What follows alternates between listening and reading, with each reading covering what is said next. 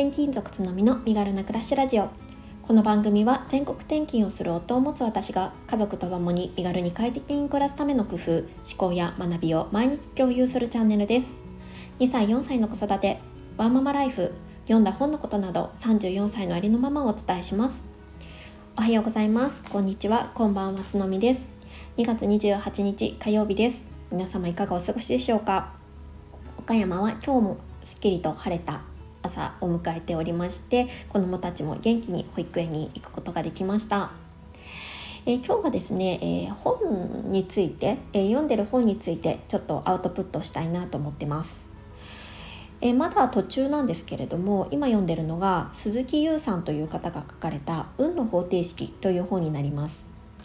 これがですねあのメンタリストの DAIGO さんの、え YouTube チャンネルを見てちょっとあの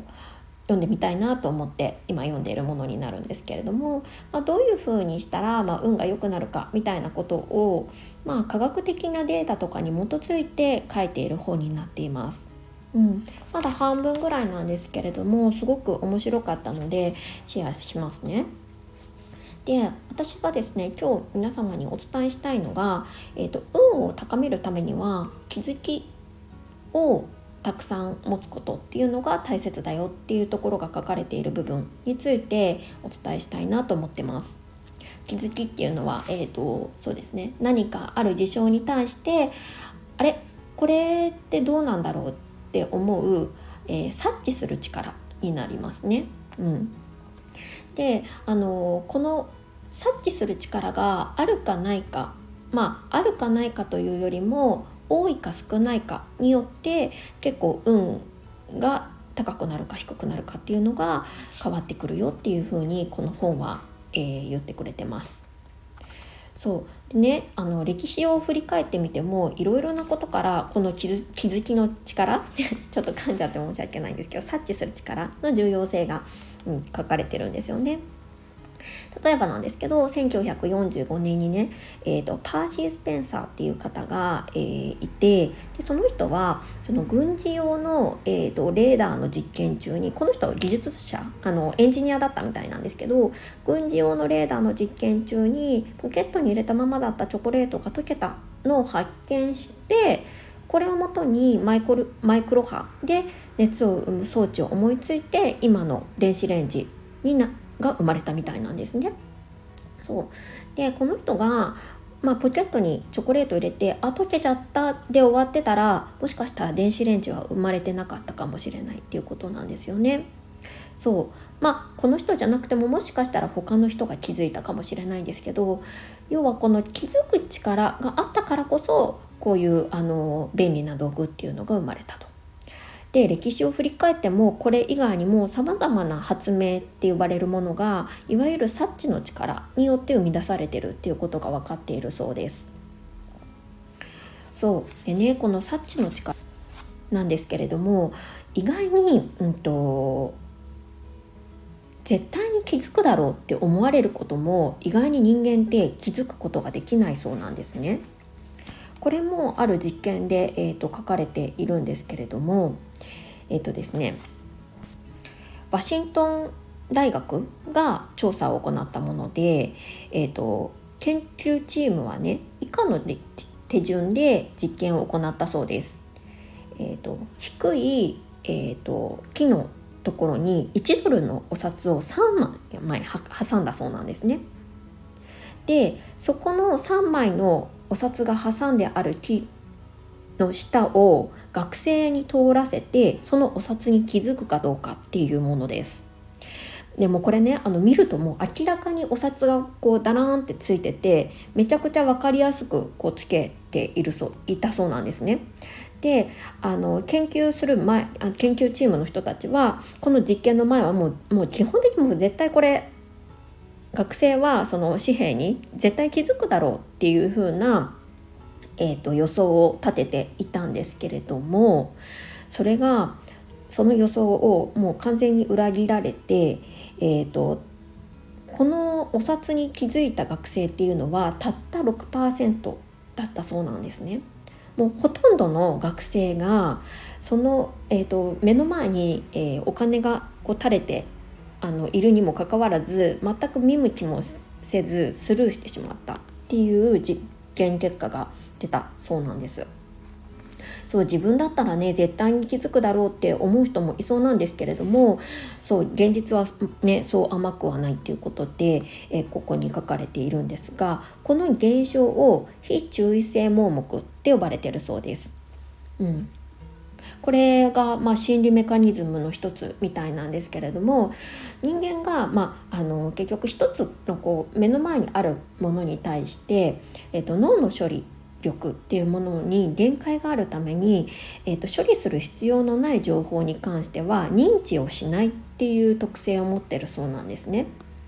全ての情報を一気にあの処理してたら脳みそが追いつかないよっていうことなんです。で、えーと、1秒あたりにスキャンできる物質の数っていうのは平均で30個から40個ぐらい、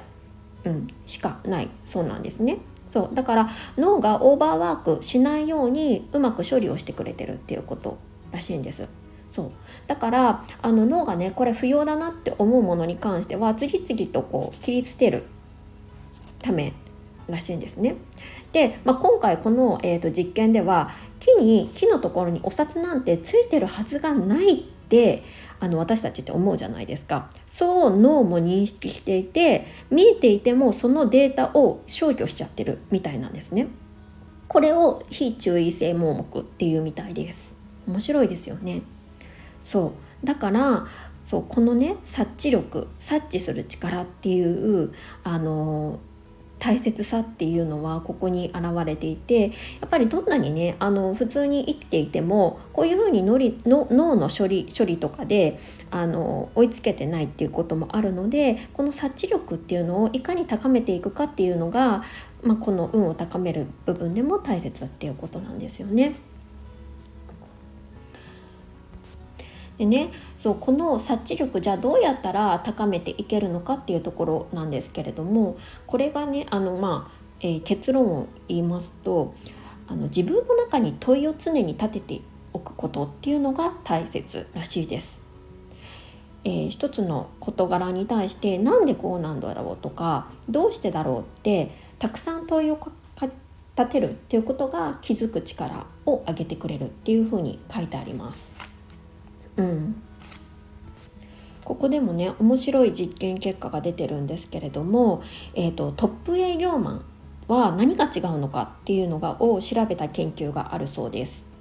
でね、えーと、いろいろなデータをもとに調べたそうなんですけれども成績が悪い営業マンと比べてトップパフォーマーの営業マンっていうのは、えーと質問の量があの多かったそうなんですね。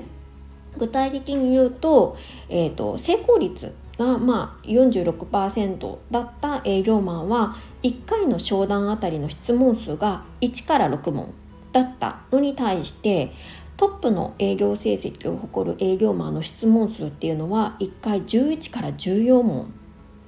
ていうところでもう質問の回数がすごく、えーと普通あのあまり出来の良くない営業マンよりも多かったみたいなんですね。そうだからただ目の前の出来事に何らかの問いを立てるだけでもそのパフォーマンスいろいろな事柄に対してパフォーマンスは上がるっていうふうに言われてるみたいです。